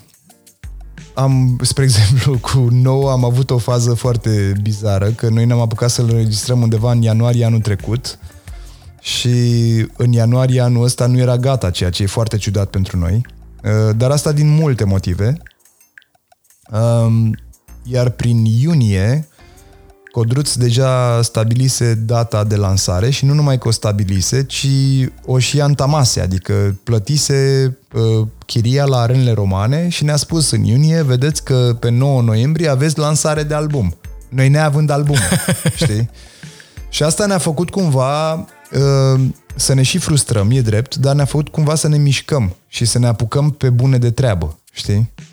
Și am făcut lucrul ăsta așa cum s-a putut, printre alte concerte, pentru că unul dintre, uh, una dintre frânele principale a fost exact asta, că avem foarte multe concerte și nu aveam cum, printre ele, să intrăm și în studio, să și scriem, să și... Ceea ce nu e neapărat rău, că aveți foarte multe concerte. Nu e rău deloc, nu e rău deloc. Dar, uh, na, e mai greu să... Uh, știi cum e? Că vii, vii după o tură de asta de trei concerte prin țară, o zi nu poți să faci nimic, că ești terminat. Ești obosit, Știi? da. Și pe urmă pleci iar A doua și zi tot- îți revii și ai două zile în care tu trebuie să scrii ceva. Adică, știi, na, nasol. E mai ușor să scrii în română sau în limba engleză? Că voi aveți și albume și așa, și așa. Um. Aveți unul care e biling. Dar ăla bilingv e tradus în română. Uh, Cumva mi-e ușor să scriu și și. Pentru că fiecare dintre limbi are uh, părțile ei mai ușoare și părțile ei mai grele. Spre exemplu, limba engleză are foarte, foarte multe cuvinte care au o singură silabă. Știu că nimeni nu-și pune problema asta, dar este foarte ușor să scrii în engleză și să sune bine. Indiferent dacă spui tâmpenii, știi? Pentru că uh, fiind câte o silabă pe cuvânt, tu poți să ai un sunet pentru silaba aia, un alt sunet pentru silaba următoare care e un alt cuvânt și așa mai departe. Și deja tu ai o melodie foarte ușor construită, știi? Da. În limba română e mai greu pentru că cuvintele sunt mai lungi, silabele sunt mai multe și cumva neregularitățile sunt mai multe, știi? Și e, uh, din alt punct de vedere, spre exemplu, uh, de foarte multe ori în limba engleză există mai puține rime ca în română. Da, am observat și asta, da. pentru anumite cuvinte, pentru anumite gen, genuri de terminații, în, ro- în limba română sunt mai multe sau mult mai multe, știi? Dar uh, și asta cumva e și mai ușor și mai greu, pentru că dacă sunt foarte multe, dacă tu dai pagini întregi în dicționarul de rime și nu se mai termină rima respectivă, uh, îți ia câteva ore să treci prin toate cuvintele, știi? Da. Pe când uh, în engleză sunt puține, ceea ce te frustrează pentru că nu poți să spui foarte multe, atunci există niște șmecherii, trebuie să înlocuiești uh, consoanele din aceeași familie, poți să le înlocuiești și ai și mai multe cuvinte, mă rog, e treabă de tehnică. Uh, Dar pe de altă parte, na, ești limitat cumva, știi? Dar cuvintele sunt scurte. știi? E, na, în fiecare limbă e cumva și ușor și greu. Ce-ți place mai mult? Să fii în studio și să compui sau să fii pe scenă și să cânti? Cred că amândouă îmi plac la fel de mult. Adică sunt două chestii total Sunt diferite. total diferite, da. Sunt total diferite, pentru că în studio, practic, e ca și cum ai face, ca și cum ai face un tablou, ca și cum ai face o pictură, știi? Hotărăști unde e rozul, unde e negru, unde e mai știu eu ce altă culoare, ce linie are, nu știu ce. Pe scenă nu faci asta. Pe scenă ești acolo cu lumea. Și energia și... Da. Mai ții minte când a fost, ți-ai ascultat prima dată o piesă la radio? O piesă de-a ta? O piesă de-a mea la radio. Uh, nu mi-amintesc exact care a fost momentul ăla. Uh,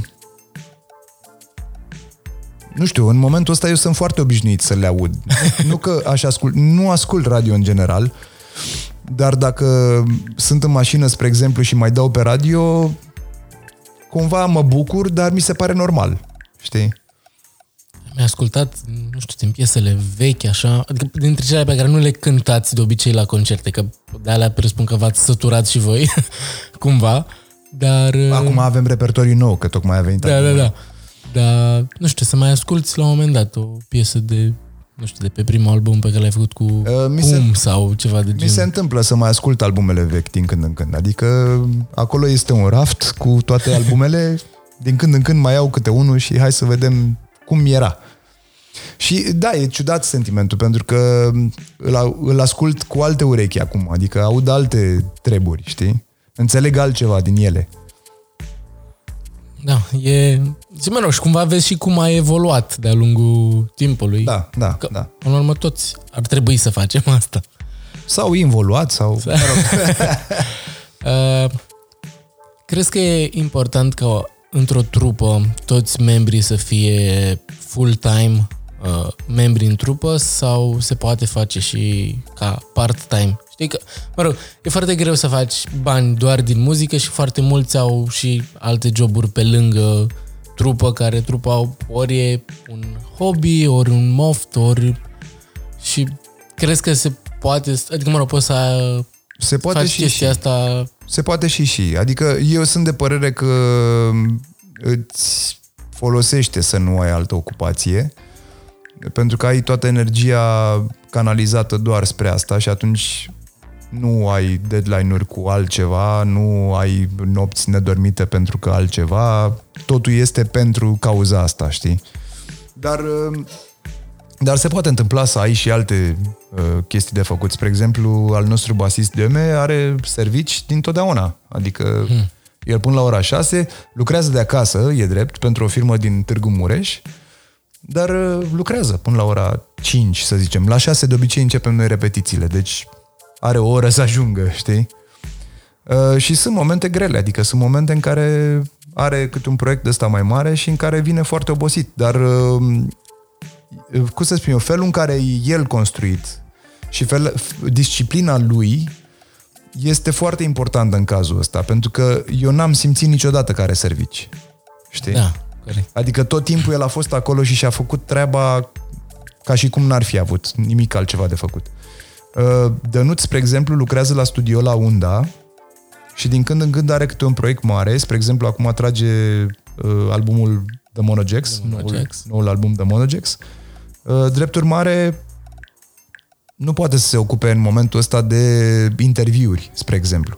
Știi? Că eu am o săptămână acum iarăși plină de interviuri. Nu pot să le iau după mine pentru că el are treabă, știi? Da. Dar în schimb vine la concerte fără nicio problemă și știe foarte bine să-și facă treaba și iarăși nu simțim, știi? Da, deci se poate. Da, se poate. Nu te mai țin foarte mult, că deja ne-am lungit foarte mult, dar uh, voiam să vorbim un pic despre un festival al cărei fan ești tu și anume Rock Werchter. Cred că ne-am și intersectat în 2015 la festivalul ăla. Uh, Parcă? 2015 n-am fost. A, nu, ai, tu ai fost în 2014, eu am fost în 2015. În 2013 am fost și după aia m-am întors în 2016. Cred că la tine am citit Ceva cumva da. printre primele reviewer de festival de acolo. Ce-ți place la Rock Vector? Îmi place în primul rând că e atât de bine organizat încât nu există nimic la care nu s-au gândit deja. Adică tu nu ai cum să ai o problemă la acel festival, niciodată. Dacă e ceva la care tu nu te-ai gândit, ei sigur ei au făcut-o. Da. Pentru că au avut timp să facă asta, festivalul existând din 74. Da, e unul dintre cele mai vechi festivaluri. În al doilea rând, mi se pare că e un festival la care nu-ți pierzi vremea degeaba. Adică, din punctul meu de vedere, fiind stând în România și făcând, e un efort pentru noi să mergem la Verte da. totuși, adică sunt niște bani cheltuiți, în afară de bani, banii de festival uh, și de cazare, să zicem, că de obicei ne cazăm la corturi sau așa, uh, mai sunt bani de drum, mai sunt bani de consumație, ca să zic așa. Și nu e foarte ieftin nu în e foarte Belgia. Ieftin, dar uh, la Werther nu-ți pierzi vremea, pentru că durează doar patru zile și în alea patru zile, practic, eu îmi fac refill pentru un an întreg. Păi vezi câte adică 7 concerte pe zi. Stau de obicei 12 ore pe zi la festival, timp în care văd, da, nu știu, câteodată văd și mai puține. Nu da, să văd păi depinde atâtea. ce te interesează. Dar, uh, practic, acolo se adună cam tot ce e important în momentul respectiv. Și eu vin acasă cu un bagaj foarte mare, adică eu deja am văzut foarte mulți oameni și pot să mă și inspir din ce am văzut, adică îmi dau energie, e foarte, foarte important. E vreo trupă sau vreun artist care ți-a atras foarte mult atenție în ultimii ani? Din... La Vertă te referi? Nu neapărat la Vertă, în general. În... Uh, sunt foarte multe, n-aș putea să zic una singură, adică... Două, trei atunci. De obicei le scriu la mine pe blog și puteți să vedeți o grămadă de articole acolo. Uh, danbyron.ro în caz că nu știați. Da, exact, danbyron.ro. Descrii foarte multe Pot chestii. să-ți spun că ieri am ascultat de două ori uh, albumul de anul trecut al celor de la Childish Japes, care îmi plac foarte mult. Uh, pot să spun că al alter când am fost la vot am ascultat pe drum, că a trebuit să mă duc până la maică mea, pe drum am ascultat Nick Berci, care îmi place iarăși foarte mult. E Nick, Nick Bercis Ronin. Mă rog, nici nu știu să-l pronunț. Că e, e un tip din Zurich care uh, e pianist de jazz, dar are un fel foarte personal de a se exprima. Uh, îmi place foarte mult Fink, uite, pe care îl tot urmăresc și Uh, Chiar a lansat recent A lansat acum două săptămâni da. album, foarte mișto. Uh, îmi place foarte mult de Tobarul lui Fink, care scrie cărți și scrie foarte bine. Uh, ce naiba mai place? Îmi plac foarte multe lucruri. După cum vezi, nu prea am discuri. Da, suntem la Dan acasă acum și e un templu muzical aici. Da, nu știu să zic, adică știi ce se întâmplă? Sunt atât de multe nume care se învârt Da. în fiecare zi că mi-e greu să mă leg de unul singur. Bun. Păi îți foarte mulțumesc că ne-am lungit un pic cam mult, dar uh, zic că a fost o Mai discuție... tai tu, lasă. Mai tăiem la montaj. Dacă e mai scurt de o oră jumate, să știți că am mai tăiat din el. Um, În primul rând, felicitări pentru concertul de la Arene. A fost foarte tare să văd uh, arenele pline pentru un concert Byron. Și Mulțumesc. sper să se mai întâmple și pe viitor. Și să aveți cât mai multe concerte, oamenii să aprecieze noul album, pentru că este un album... N-am mai avut timp să vorbim și despre albumul ăsta, dar este un album foarte bun, chiar dacă este mai dark, așa. E mai dark așa cum sunt de obicei albumele Byron, adică Da, corect, dar adică n-ați avut niciodată piese super uh, happy, happy, joy, joy. exact. Poate doar uh, Perfecto, care a fost uh, un pic mai, uh, mai altfel. Bine, dar la nu e scris de noi. Da, da. exact. Um, trebuie să închei acest vlog și trebuie să zici uh, celebra expresie acestea zind fise. Vezi că nu e vlog. Ha, ha, ha. Vlog, da, exact. Ob, obișnuință. Acest podcast, mă scuzați, da. Și podcastul se termină tot cu acestea zind fise, așa că o să te rog pe tine să închei acest vlog. Acestea vind fise, ai zis? Zind fise. Acest... Zind fise, a. Acestea zind fise. Uh, ne auzim data viitoare.